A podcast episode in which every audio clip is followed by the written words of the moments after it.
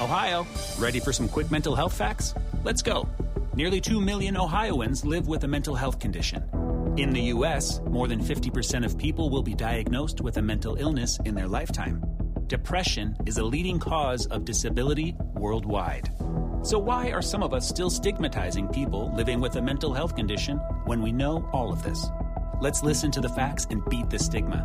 Ohio, challenge what you know about mental health at beatthestigma.org. John Catsimatidis, 77 WABC.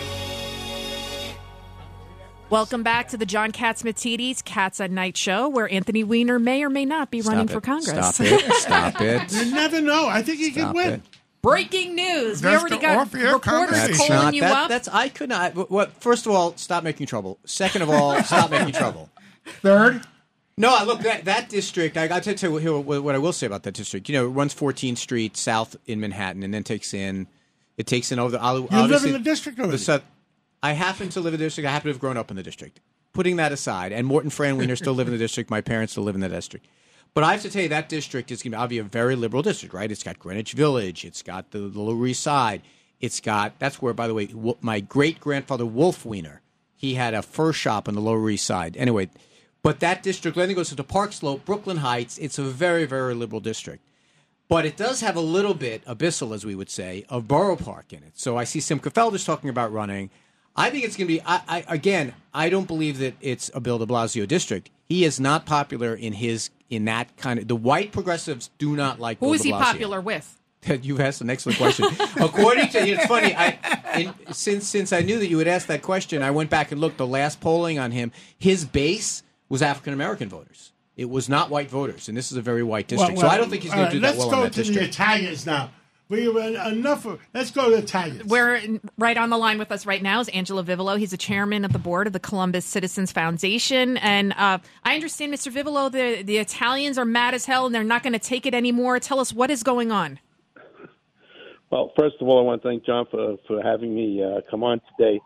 Well, you know, unfortunately, uh, the, the city decided, I don't know who decided within the uh, city to uh, take the police away from the uh, Columbus Circle. It was been protecting the Columbus statue since uh, for, for several years. As you know, we, you know, we, we uh, in 2017, the, the former mayor had a commission wanted to take the statue down, and then there's controversy, and, and uh, I, I had made uh, a an application to a New York City Landmarks Commission, but uh, within a week they turned me down. And fortunately, later I, I made an application to the state, and uh, that uh, Columbus Circle, the the statue there is uh, has been is recorded in the National Registry as an historic landmark and in the New York State Leg- uh, New York State uh, Registry. So, you know, it's going to be there, but we want it to, we want it to be there and we want it to be sound. And unfortunately, uh, you know, a decision was made to take protection away.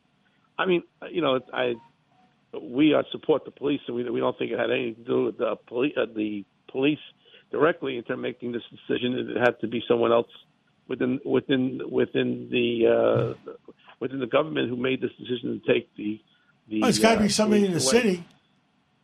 someone in the city. But you know, you know what it is, John. Uh, it, this is more. This is an affront, uh, of course. Uh, Italian Americans who are you know strongly support the statue of Columbus Day.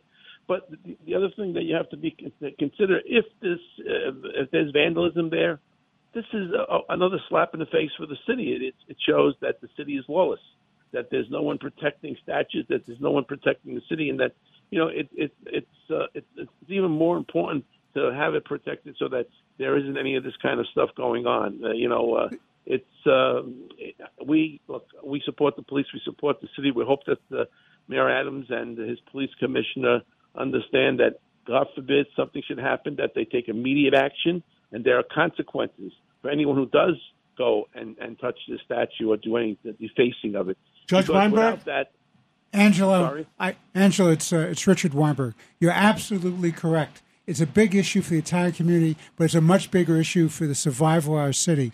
If that statue gets defaced, that becomes a national issue about the lawlessness, the lack of uh, civility in the city, the lack of respect for other cultures and other values. It would be awful. The Italian people in the city, which is a significant population, are putting their foot down. And I'm 28% Italian.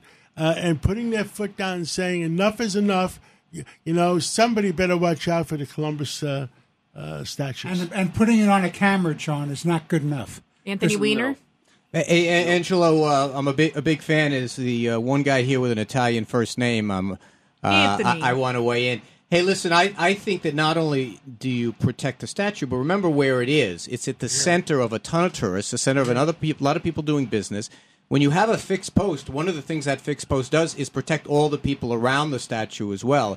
It doesn't make a lot of sense. Now, I get that the police commissioner and the mayor and folks are under a lot of pressure to stretch the police department as far as they can to be as many places as possible. But that's not like any other fixed post. It's right there in the middle of town square. So I think it also an argument can be made. You've got tourists coming up to it. You can't shake a dead cat without hitting a tourist taking a picture of that statue. They should be protected as well. So uh, I'm with you 100%. I'm, I, I don't have any Italian blood in me, but when I ran in Howard Beach and Ozone Park, I put Tony on all my posters just to try to get the Italian All right, vote. then it's Anthony. Anthony. Anthony. Anthony. Prince Spaghetti Day, exactly. Antonio. Well, I look, I totally agree with everyone on on the line here, but uh, as I said, uh, Italian Americans uh, we support Columbus Day, support the statue, and uh, we we feel that uh, there must be consequences, immediate consequences, should someone come at that statue.